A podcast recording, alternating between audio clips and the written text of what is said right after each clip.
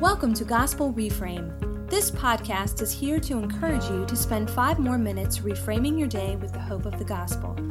In each episode, we will consider the gospel implications of a particular passage from the Bible and savor them together. Here's your host, Jim Weaver. Hello, friends. In this episode, we're looking at one of the most pivotal events of the first 50 days of Christianity the ascension of Jesus. Now, the account of Jesus' ascension is found in two passages of the Bible, both written by Luke. There is a third account at the end of Mark's Gospel, but most biblical scholars believe this was a later addition by someone else. Luke gives us a very condensed version of the ascension at the end of his Gospel, where he simply says that Jesus parted from them and was carried up into heaven. Now, the more detailed account is found in the first chapter of Luke's Acts. And that's where we'll focus our attention in this episode. It's there that we learn that after 40 days of appearing to his disciples and teaching them about the kingdom of God, Jesus stages a final gathering for his disciples on the Mount of Olives. The Mount of Olives was and is one of the most iconic sites in Jewish tradition.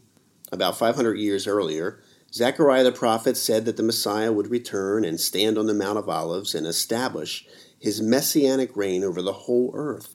So naturally, the disciples are excited to be meeting Jesus on the Mount of Olives. They thought that the time had come for Jesus to fulfill this promise in literal fashion. And based on something he had said earlier, maybe they would sit on 12 thrones helping him judge the world. So they asked Jesus, Lord, will you at this time restore the kingdom to Israel?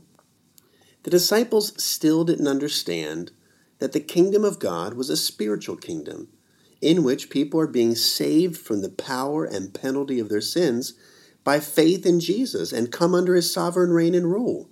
Friends, if you're trusting in the gospel, that is, that Jesus went to the cross and paid the penalty for your sins, you've already come into the kingdom of Jesus.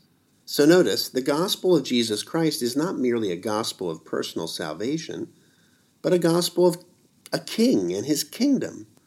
God has been extending his reign of righteousness, peace, and joy in this world, one believer at a time, for the past 2,000 years. The right way to see ourselves as Christians is as citizens and agents of this new kingdom everywhere God has placed us. So, where has God placed you? Jesus says to his disciples, It is not for you to know the times and seasons that the Father has fixed by his own authority, but you will receive power when the Holy Spirit has come upon you. And you will be my witnesses in Jerusalem and in all Judea and Samaria and to the end of the earth.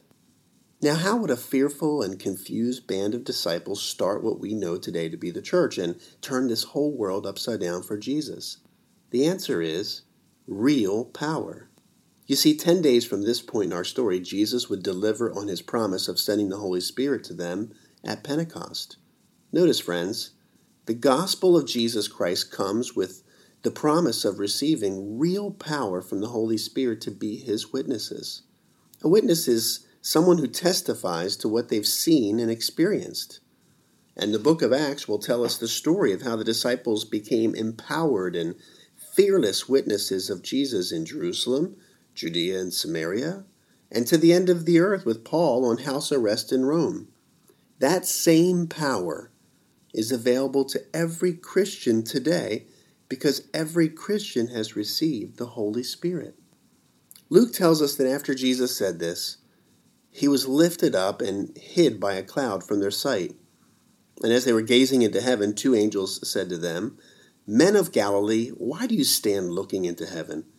This Jesus who was taken up from you into heaven will come in the same way as you saw him go into heaven. Now, have you ever asked yourself why Jesus didn't just disappear or walk off into the woods and vanish from their sight? Why this dramatic lifting up into the clouds? The answer is for our benefit. Let this truth reframe your life today.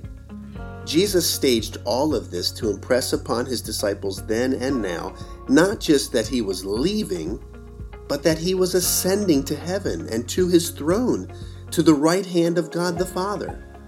This, friends, was a heavenly coronation. The gospel includes the promise of an exalted and reigning king who's returning to make all things new. Thanks for listening to Gospel Reframe.